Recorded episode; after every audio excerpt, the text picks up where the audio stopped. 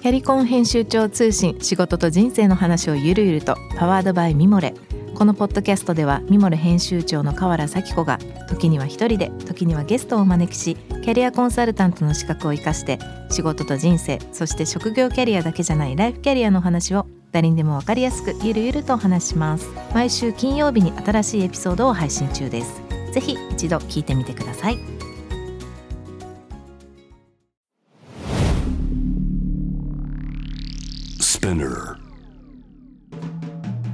ナビゲーター中道大輔です。Vision to the Future with Forbes Japan。このポッドキャストは、物、こと、人の魅力を引き出すことで、日本のカルチャーの価値を再定義し、世界と共有するコミュニティプログラムです。ショートコンテンツ Vision to the Future Stories と題して、毎週水曜日、金曜日に Forbes Japan よりピックアップしたニュースをお届けしております。今回は月曜日のゲストトークにも参加していただきました小林仁さんとともにお送りしたいと思います。仁さんよろしくお願いします。よろしくお願いいたしますはい、えーまず今日はですね、えー今日ご紹介するトピックです。これは去年2022年11月30日にアップされました、えー小林さん自身のコラムでですね、馬を育てれば人が育つと。西海岸のトップボーディングスクールの秘密という、まあ、記事なんですけれども、はいあの、まあ、あの、リスナーの方々ぜひこの記事読んでいただきたいんですが、こう、まあ、このタイトルが非常に、こう、すごく、なんかこう、想像をかき立てるタイトルですけども、はい。この、この書いたこの背景はどんな感じだったんですか？そうですね。あの私は仕事柄とかしあの職業柄どこのどこに行っても必ず近所の学校を見に行くっていうのが、まあ、しなん。か趣味になってまして、でうん。たまたままあコロナが明け始めて、えー西海岸に行く機会があったもんですからそれであればうん。ということで LA からあロサンゼルスから足を伸ばして、えーこのサッチャースクールという学校に行かせていただいた次第です。で、えーこれ馬を育てれば人が育つ立てな、うんっていうタイトルですけどもここ1年生に全員1人1頭馬をあてがって乗るんじゃなくて世話をするんですよね。もちろん乗る乗るもするんですけど、うん朝起きたらまずあの牛舎牛舎だね馬あの馬馬の、うん。えーまあなんとか下の世話馬小屋っていうところから馬小屋の 小屋じゃないんだろうね。掃除から。はい。っていう学校でして。うんこれやっぱ親になるとよくわかると思うんですけど子育てって壮大な学びのプロセスじゃないですか。そうですね。ね途中ですけどまた。そうなんかオフスイッチオンオフってできないので、うん自分の都合とか体調とかに関わらず子供は泣くし病気もするしわがままも言うし喧嘩もするしっていう中で、まあ馬も同じだと思うんですよ。うんそういう自分のコントロールにかにないものを世話をすることから学ぶことってすっごく大きいと思うんですね。なのうんでこれって聞いた瞬間、あこれ面白いプログラムだなと思って、うんはい、あの見に行った次第です。こういうの、おはいっていうのがまた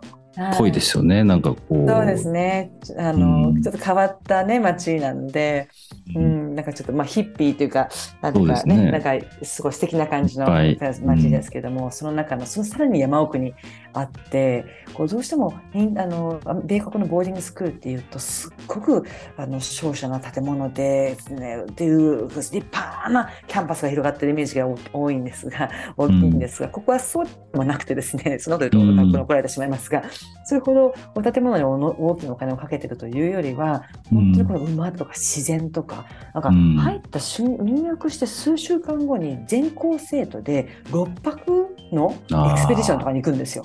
そういう話聞きますよね、アメリカは。本気でやりますよね、あれ。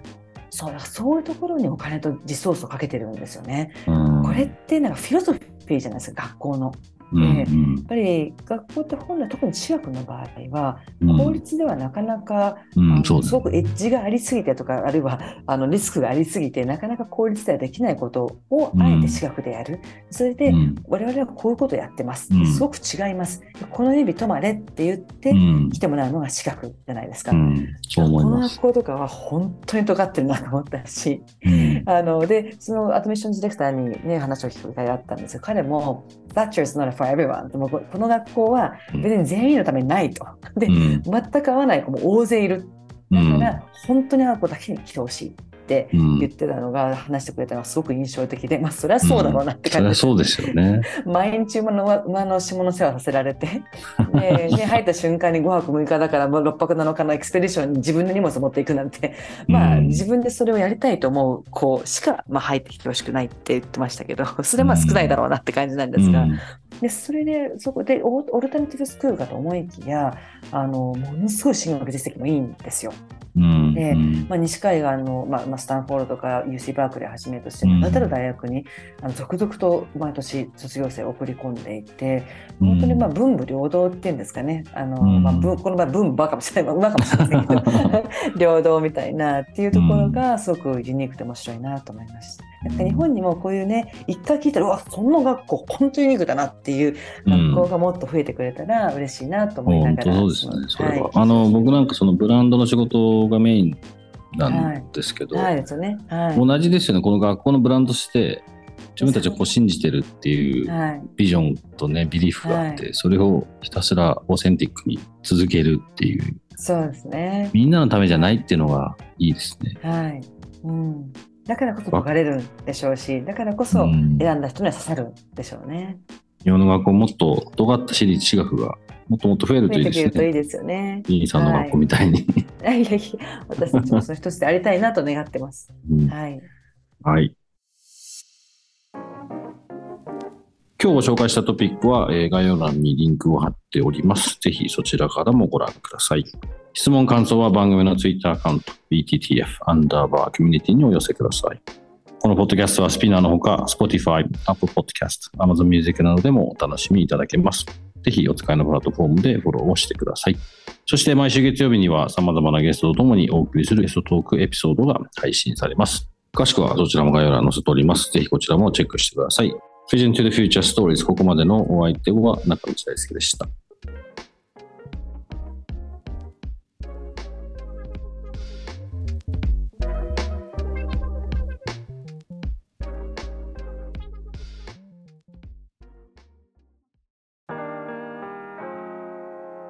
美容家の神崎恵と編集者の大森洋子でお届けする雑談ポッドキャスト「ウォンと私の名前なんての?」ふと私って誰なんだ？と自分がぐらついてしまうそんなあなたと毎日を楽しくするサバイバル術を一緒に考えていきます。ボントは毎週水曜日朝5時に配信。ぜひお聞きのプラットフォームでフォローしてください